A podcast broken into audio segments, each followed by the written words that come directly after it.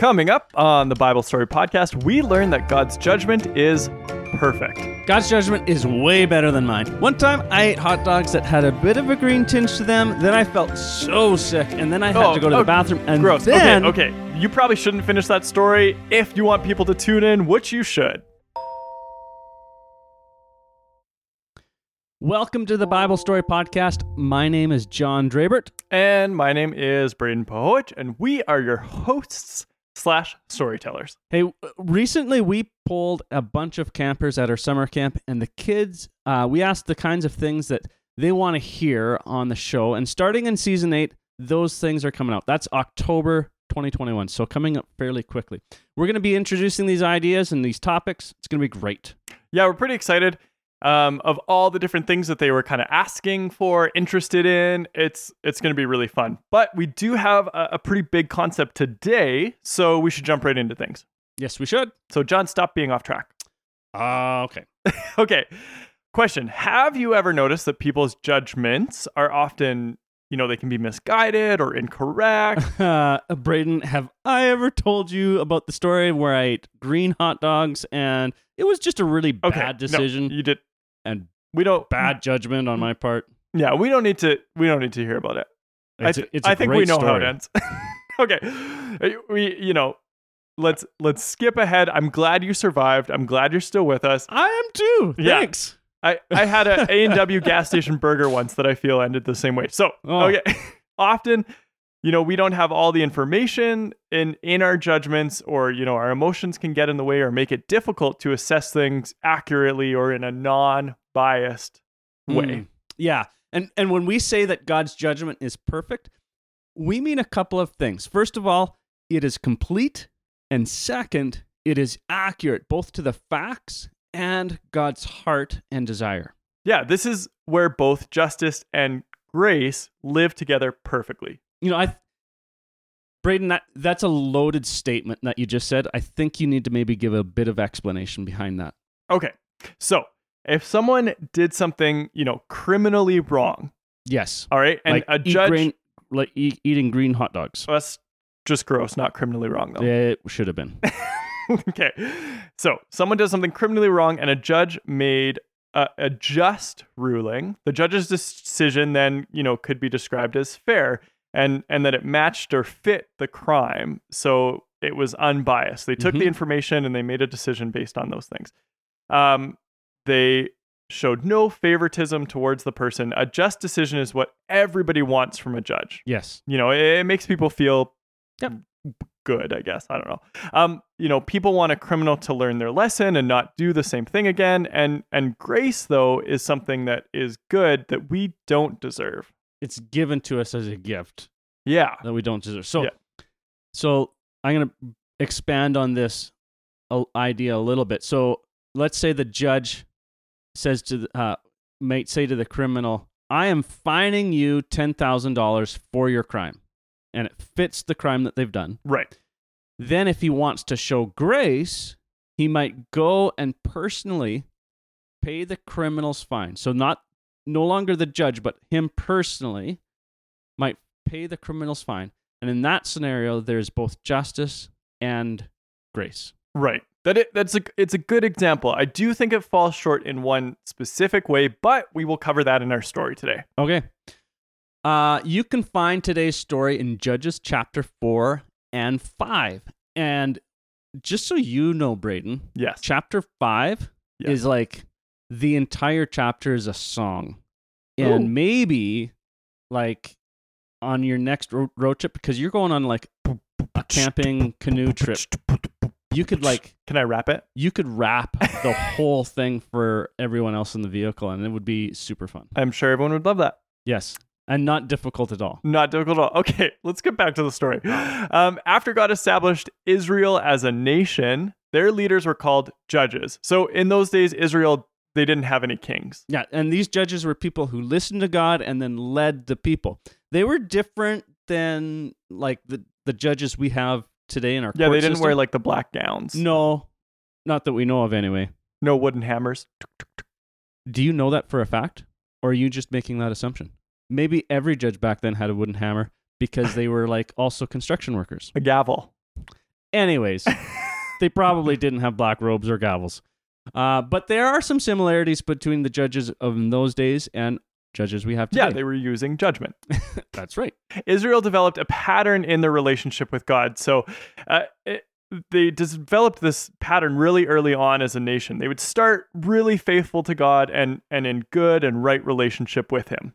But then they would behave poorly, they would do evil. Often they would begin to worship other gods and not be faithful to the true God. Yeah, and then they would find themselves apart from God and in some sort of disastrous situation that would come up, you know, uh, to them as a result of their choices. Yes. And this would go on and on and on and on. And then, just like I did when I ate bad hot dogs, the people would cry out to God to rescue them and repent from their wicked ways. I promise I will never eat a hot dog like this Too again. much information.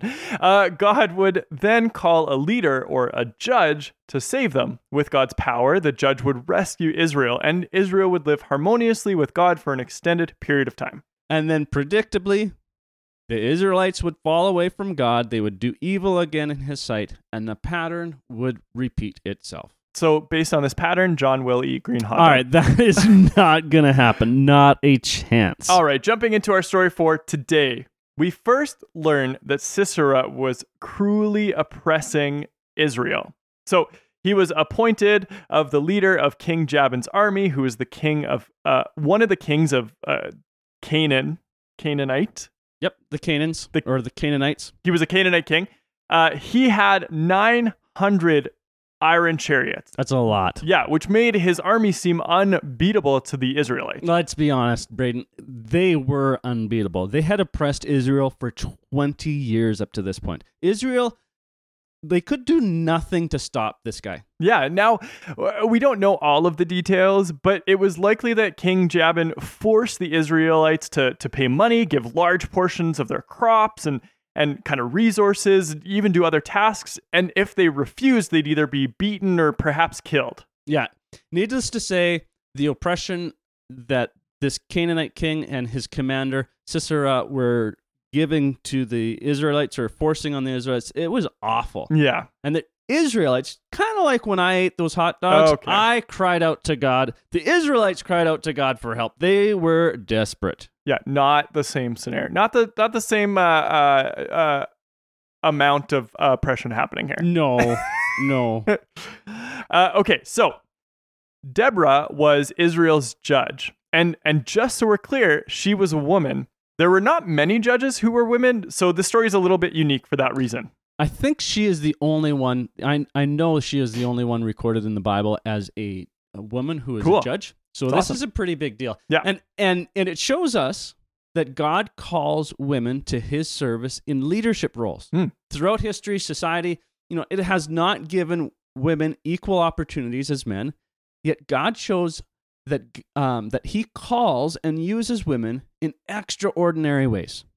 I like that. I think that's a that's a really critical point. No matter your you know your gender, your age, your color, your shape, your height, um, your your width, your depth, your Or any other defining feature. or any other defining feature, God wants to use you for His plans. Hmm. I like that. Deborah was a prophetess. She spoke with a man named Barak, and this is what she said to him.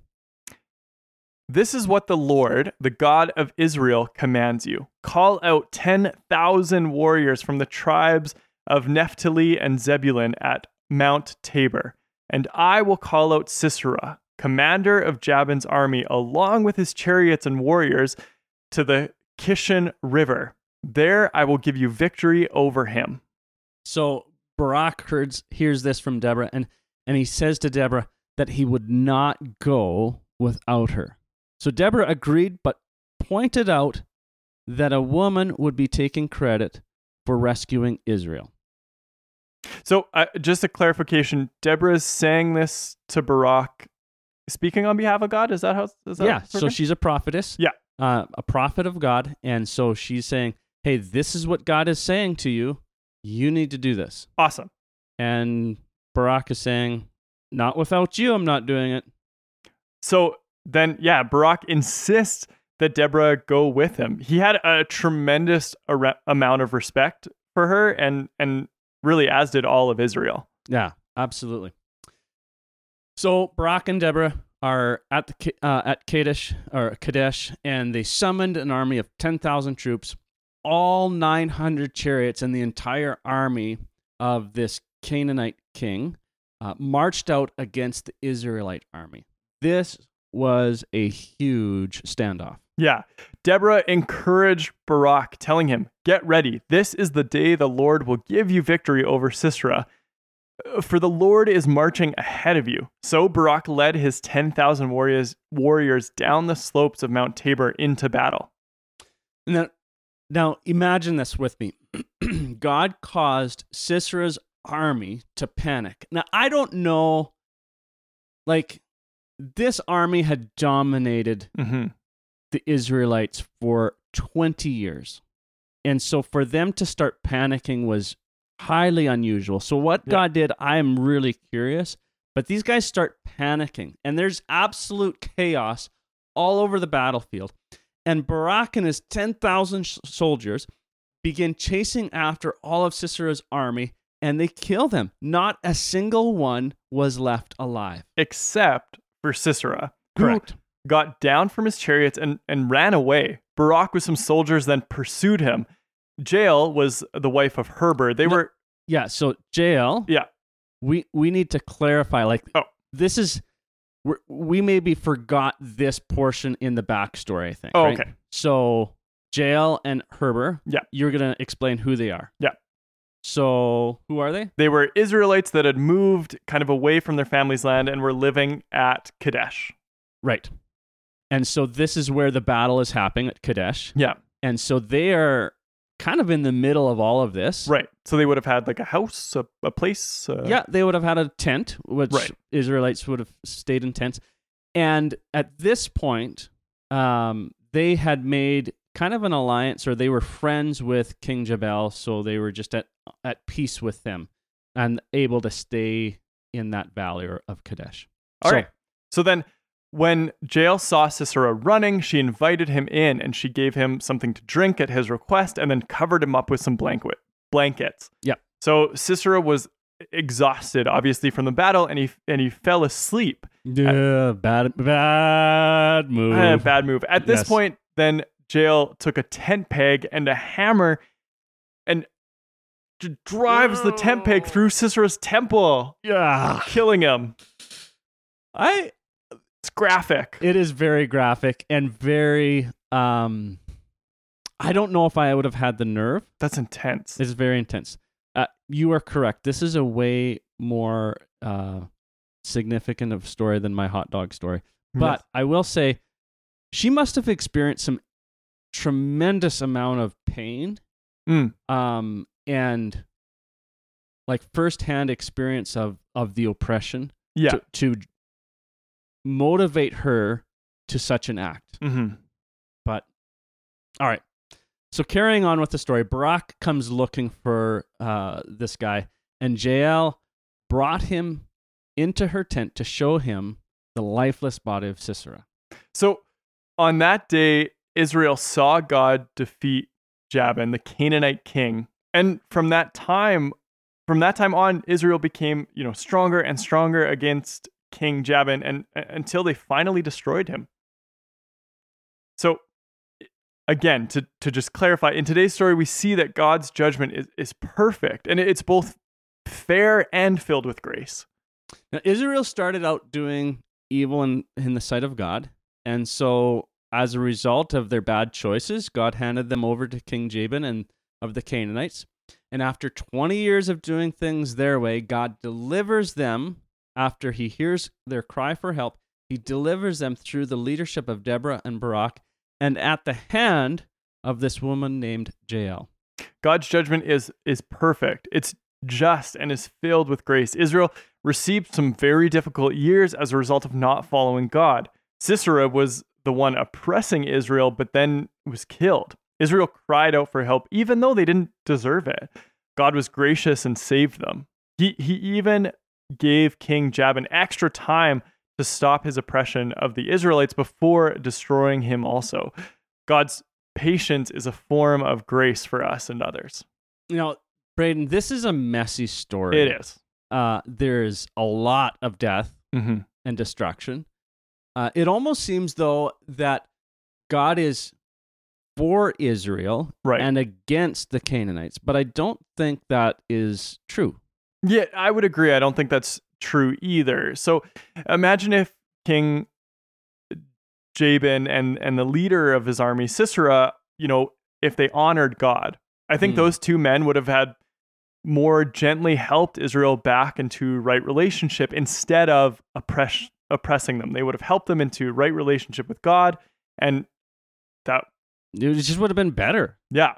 And if everyone, like if we continue that train of thought, Yeah.